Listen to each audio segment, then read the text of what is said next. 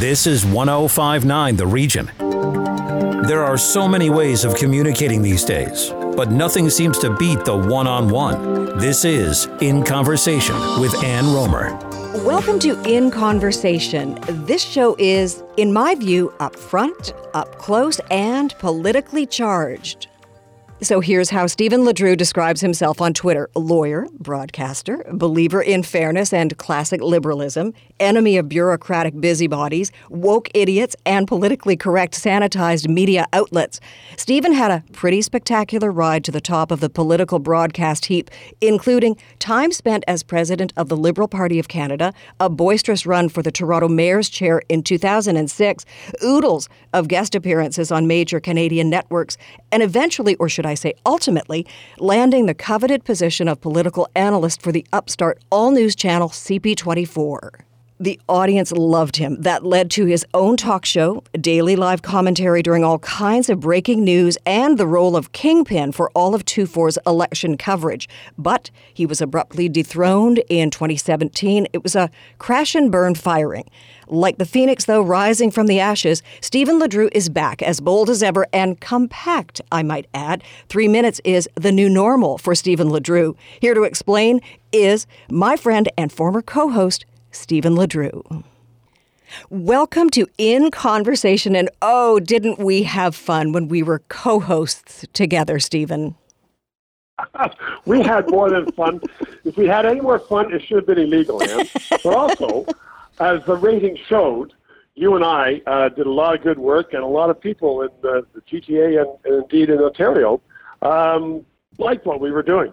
You doing the reporting and me doing the commentary, and um, it worked. So, how does a kid who grew up in Petrolia, Ontario, end up being one of the most sought after, revered, and respected television political analysts in this country? That is a long, long trip and a long story. But we'll just, uh, I was always interested in politics, and I became a lawyer, and then more into politics. I ran the president of the Liberal Party of Canada. I know all the big shots in Ottawa said, you'll never win. And um, I did. And I was the longest serving uh, president of the Liberal Party, which was a volunteer job. It was quite taxing. And it was towards the end of Mr. Chrétien's uh, career, so he didn't want to leave, and it was um, always a bit of a, um, a tussle between Mr. Chrétien and Mr. Martin, the executive of the party, which I led as president.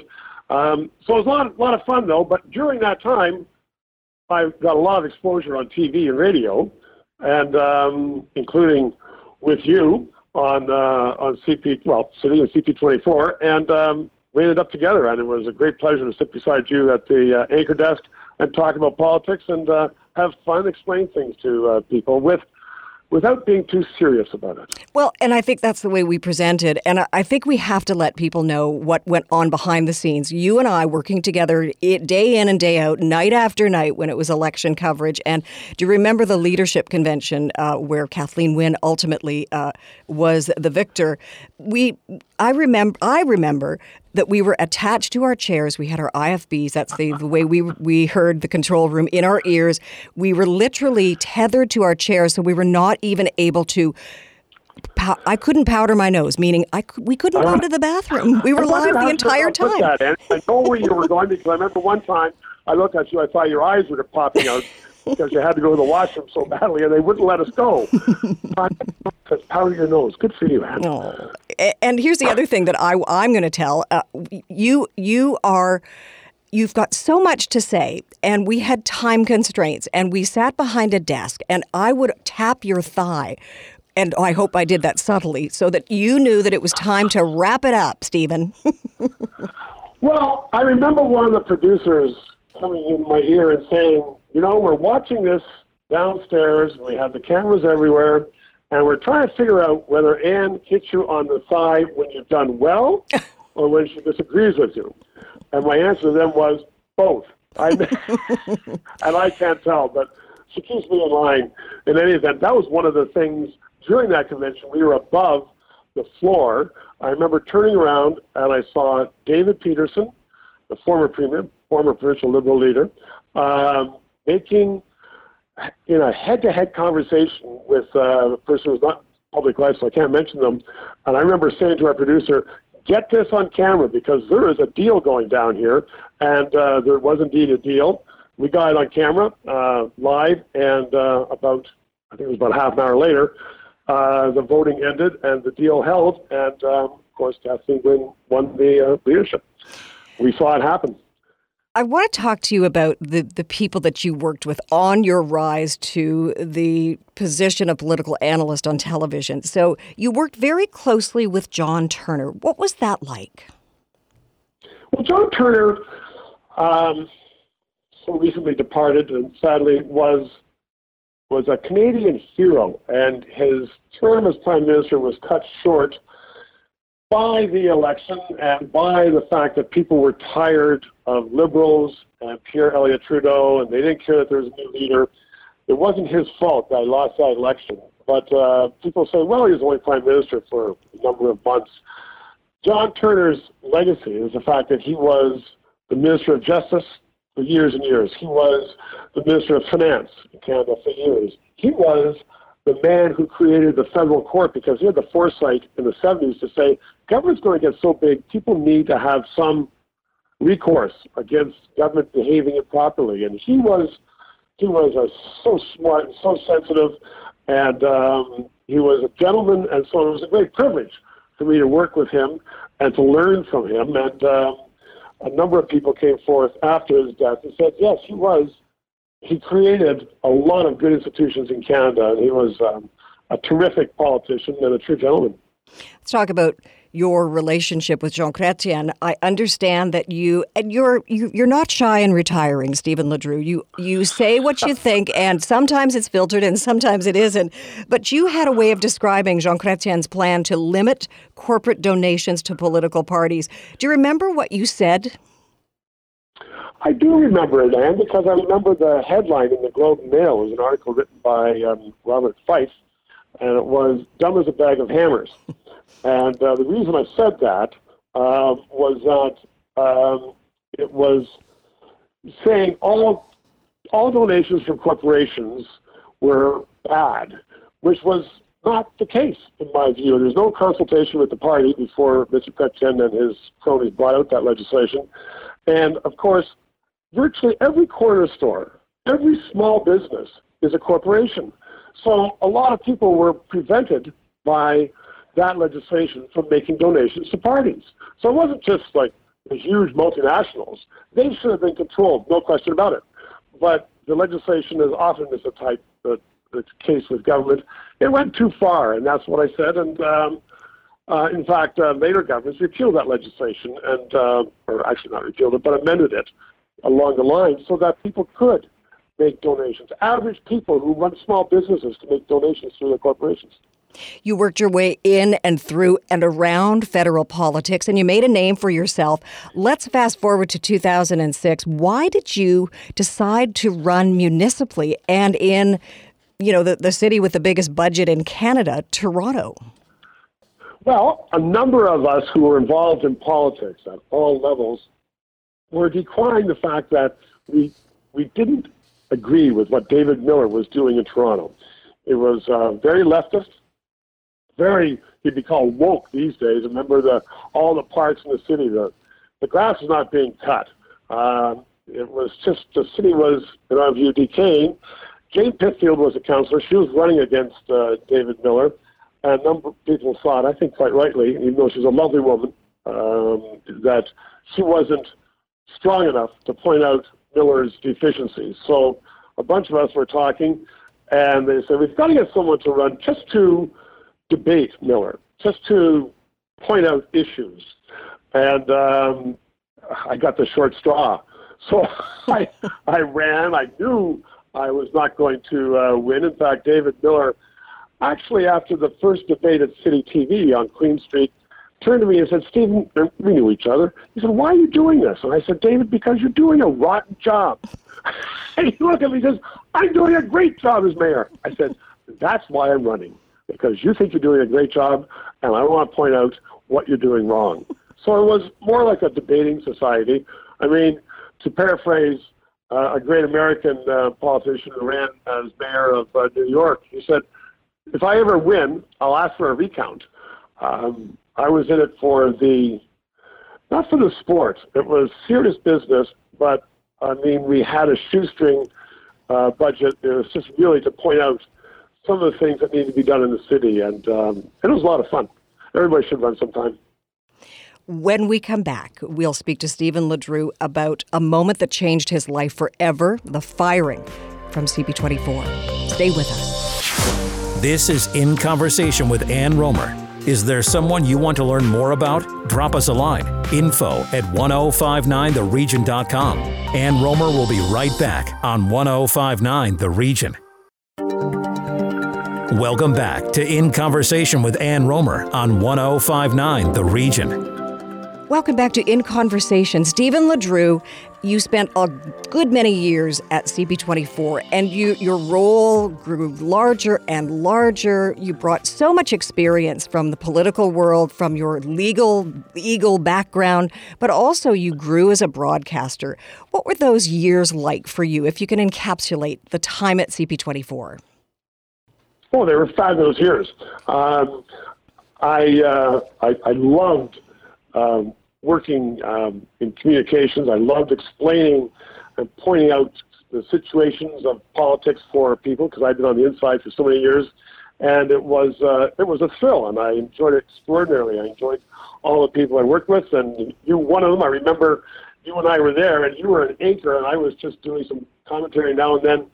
When Bob McLaughlin uh, looked at uh, you and I and said, Well, what are you two doing for lunch tomorrow? And I didn't have any plans. I just said, I don't know. And he said, Well, good. We're going to start this show. And that was live at noon, which you and I carried on for years. But it was it was an awful lot of fun. And um, um, it was uh, it was important, and, and so now it, it, you know, it continues. But it taught me a lot about broadcasting, and I have young students. I lecture now and then at uh, what used to be called Ryerson. I would have students come up to me afterwards. and They said, "Well, how did you get into broadcasting?" And I said, "It was a long road." But first you get a law degree, and then you become president of the party, and then you get on TV an awful lot.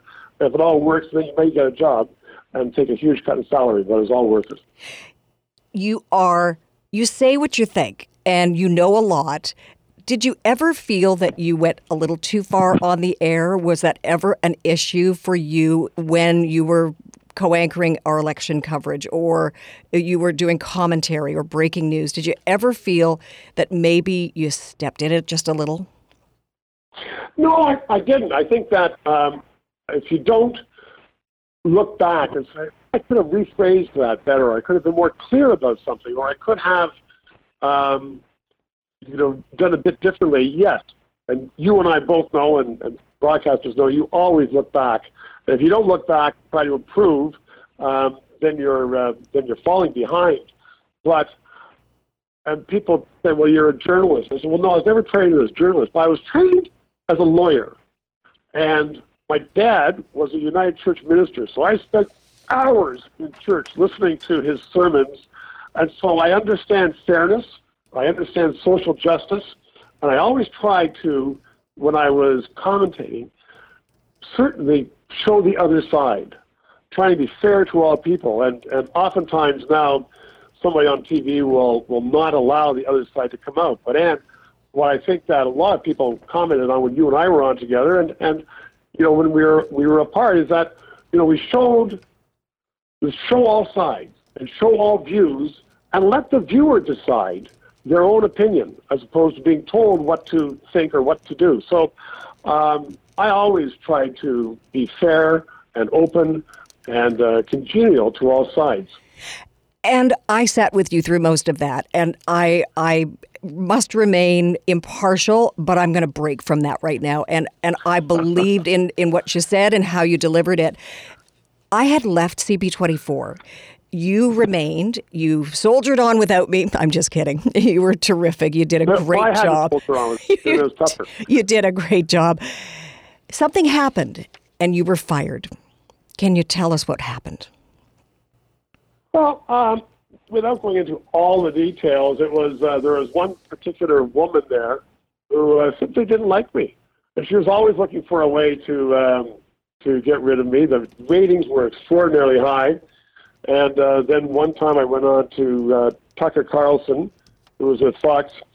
It was Tucker is, the most watched show in the world outside of China. It is the most popular show in the world. I was um, asked to talk about Canadian politics, and um, and they used they used that as an excuse because she said, "Well, well, you were on Tucker last night." I said, "Yeah." She said, "Well, that's a competition tonight." So let me get this straight. You were fired because you appeared on a network or on a TV show that was considered competition. Was that not in your contract, Stephen? Oh, it was. But then the point is, is uh, Fox News competition with CP24. CP24 is a local station. Fox News is worldwide. But I leave that for your uh, listeners to judge. So, how did it feel? How did it feel to be removed, to be taken off the air, to be stripped of your power and your passion for CP24? Well, it was no one likes to get fired. I had never been fired before, um, and uh, you know, I was uh, I had made a lot of sacrifice to be on CP24. I used to uh, be a full-time lawyer. I had a successful firm and practice. Uh, my children were growing up, so I didn't need to uh, have as much money as to bring up all those children I had, and um, so it, it felt it felt awful. And um, everybody who is listening to your show now knows that they've been fired. They know someone's been fired. It's um, it's a very very tough situation. Um, and uh, so it, you know it took a while, but you know I mean it makes you stronger. It makes you more thoughtful. Uh, it makes you uh, while if you, if you take it right, uh, you uh, you learn from it and you um, you become more strong. And uh, so here I am now. I think um, I'm uh, far more stronger as a result of that terrible action. And you know, there's a phrase, kinder and gentler, but honestly, because I know you so well, you are kind. You always were. And there was a gentle side to you, but this was business. So, what about the personal side of being fired and losing a job that you loved?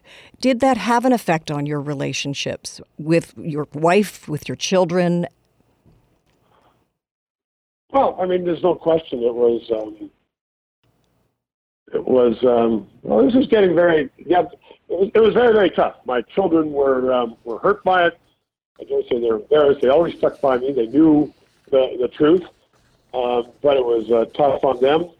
Um, my uh, wife at the time had, has since left me, and in the uh, divorce documents, she said one of the major reasons was that I was fired, and she was so thoroughly embarrassed uh, by it. Um, so, of course, it's tough. It, uh, it, uh, it, it costs a lot, not only emotionally, but uh, in any other way possible. So it's difficult, but and as you know, you bounce back. And so what do I do? I create my own show. Yep. Let's talk about it. It is the LeDrew three minute interview, and you can see it on YouTube. I think it's phenomenal, and I love the idea that it's compact. Well, I think that's one of the uh, great appeals of it, and, and thank you for that, Ann. It's because I know that people are busy. I know that when they're on their cells, they have other things to do. And so I thought about that, and I said, well, two minutes is too short. Four minutes is too long for an interview, but if we can get the, the message out there or the information out there in three minutes, we've got some. I've had politicians on, so it's, it's once a day. It comes out at 7 o'clock in the morning, one interview a day, five days a week.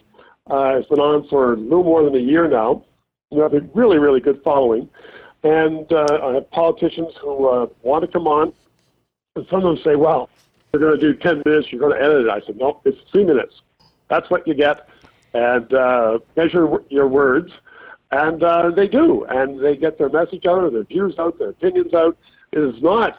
Um, it is not a political platform. I've had uh, my my producer is very very careful about this. We have as I was telling you earlier, Ann, and you know this as well from your years in, in broadcasting, you have all sides on. So I have people from the left, from the right, people who um, are wrong, or people who are right, and um, and and let the viewer decide what they what they think of it. But uh, to get that information out there, so I have all kinds of topics, mainly politics, mainly social issues, mainly uh, the issues that people are thinking about. But they know, and I hear this all the time from people, they know that they're going to get a hit of information and a full discussion in three minutes. And the most criticism I receive is people saying, well, that we needed 15 minutes on that topic. well, that'd be very nice, but I don't do that. You know, you're an interviewer. You have opinions as well. But again, the fact that it's compact uh, to to me as someone who grew up in television and everything had to be a minute thirty. If you remember that as well, everything had to be sound bites and short and to the point. But this really hits the mark. Are people listening? Are people watching? Are people paying attention? Well, they are. We have um, on YouTube. You you get the the numbers, but then then it, it, keeps being played and played and played. And so, um, I mean, some of the shows have had over 60,000 uh, views from people. Um, you know, when and we get a couple thousand immediately every day when one is out, and then just keeps repeating. So it's a it's a labor of love. It's um, uh, it's not something that um, you know I'm I'm paid for. I I um, I fund it and uh, the viewers fund it to pay the crew because it's a very professional crew. Um, but it's just, uh, I think that there's a need in Canadian politics, particularly these days, to get the unvarnished truth out there. You can do that on radio, you can do that on YouTube, and I'm not being critical at all about it. You and I have many friends in um, in the, the, big news stations and, uh, and TV, but uh, they're limited, and there are restraints. And uh, I just think that it's important now, particularly in these tough times, you know, with COVID and you know, the huge debt we're having in government and a lot of malfeasance in government, a lot of mistakes made by government, and it's not getting fully discussed. So I have people on to to bring out what I view, what I think is um, is something that should be brought out, and you know, some issues, some opinions, and people can say, "Well, I don't agree with that." Well, good but you're thinking about it. I want people to think about issues because we are in some tough times in Canada and we need to have people involved. Speaking of which, election season is just around the corner. Federally, it could be literally just around the corner, but we also have provincial and then municipal. Any thoughts mm-hmm. at this stage in your life, at this point, after all you've been through, any thought about running for office, and I'm really thinking the federal level, but you know, of course, there's provincial as well. Would would you even consider it now? No, I wouldn't. Um, first of all, I'm not bilingual, uh, and you need to be bilingual to run federally. And um, I had the option, seems like ages ago, uh, of uh, certain of running in, in certain seats which were considered at that time safe seats and I could have been an MP. I probably would have been a cabinet minister. I would have never been prime minister because I'm not bilingual. But I had uh, children and a family then, and uh, I've seen the tremendous cost to individuals to be involved in politics, uh, to be in Ottawa. I've seen what it's done to families, and I've seen the sacrifices that people have to make to make a contribution to public life. And um, even though my family is grown up. I'm still very close with all of my children. I have 12 grandchildren, and um, I'm very close with them.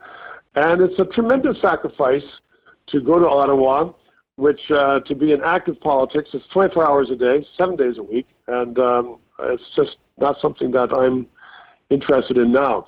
It's funny you say that because someone this morning emailed me and said you should run for mayor. And I said, I said no, thanks.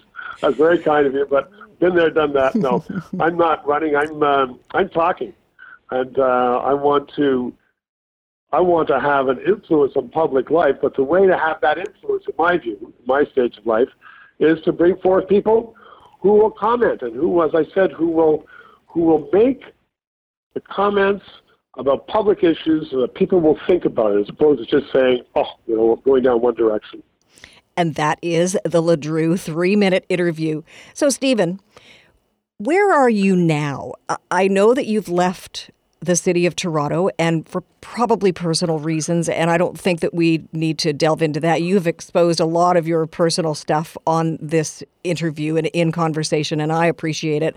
But where are you now in your life?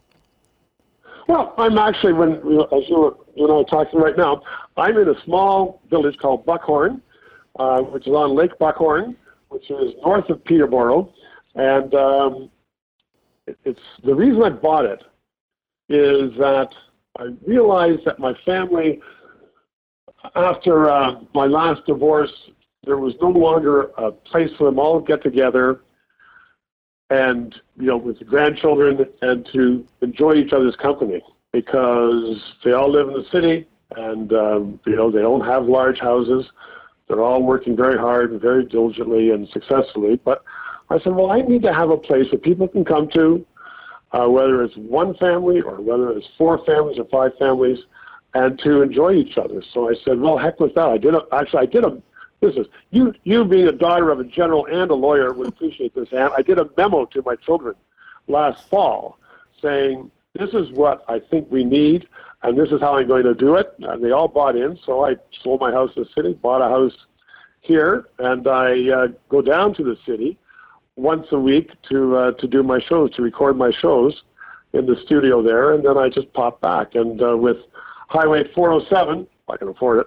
Um, it's uh, it's not bad at all. It's not a bad drive. In fact, I know people who spend far more time on the highway every day to and from uh, commuting to and from their work at home than I do uh, coming down from Buckhorn. So here I am, the most most recent city, citizen of Buckhorn. I, I didn't know where it was either, Ann. Oh, I, lo- I love Buckhorn. I, I haven't been yet, but I love the idea of Buckhorn. So I want to ask you this. The past four years for you have not been easy. You are in a different place than perhaps you expected. And I don't mean literally, I mean, you know, figuratively. Are yeah. you are you happy? Are you at peace? Um, I I I love life. I just think life is just so fabulous, and I um, I I live every day to the fullest. Um, and um, so I'm I'm happy. Am I uh, still? Am, am, am I still anxious? Am I still stirring the pot? Do I think things should be better? Absolutely. I think that I think Canadians are too sanguine sometimes. I think that we can do a lot better. We are a fabulous country. You know, in the last few weeks, there there's people debating about Canada Day, and uh, they talk about residential schools. Residential schools, there was a horrible, horrible situation uh, in Canada, and uh, we need to deal with that. But we should as well, and most people did, celebrate Canada Day with great fervor because we are a fabulous nation. But just because we are a fabulous, fabulous nation and fabulous people doesn't mean that we sit on our haunches. Uh, we can be a lot better. We can be more active in the world. We can do a better job in the world. We can do a better job by helping people and creating an atmosphere where people can come, be treated fairly and equitably. And I think that we need to improve ourselves. And so that's why I'm, I'm uh, so when you say, am I at peace? I love life. I mean, as I said, it's great. It's fabulous. A fabulous family, I have you know, so many wonderful friends. Um, but I'm still I'm still out there stirring the pot. and, you, that, and you stir it in the LeDrew three minute interview. I have to say this as we say goodbye. At the end of interviews, when we were together at CP24, you would always say to your guest, You're terrific. I'm going to say it now. Stephen LeDrew, you're terrific. Ann Romer, and you are terrific. Anyway, Stephen LeDrew, ah. thank you for joining us in conversation. What a treat. Ann Romer, it's my pleasure. Cheers. Well, cheers to you too. A federal election call is anticipated shortly. No doubt we'll be hearing a lot more from Stephen LeDrew. Follow In Conversation with Ann Romer on Twitter at 1059 The Region. This is 1059 The Region.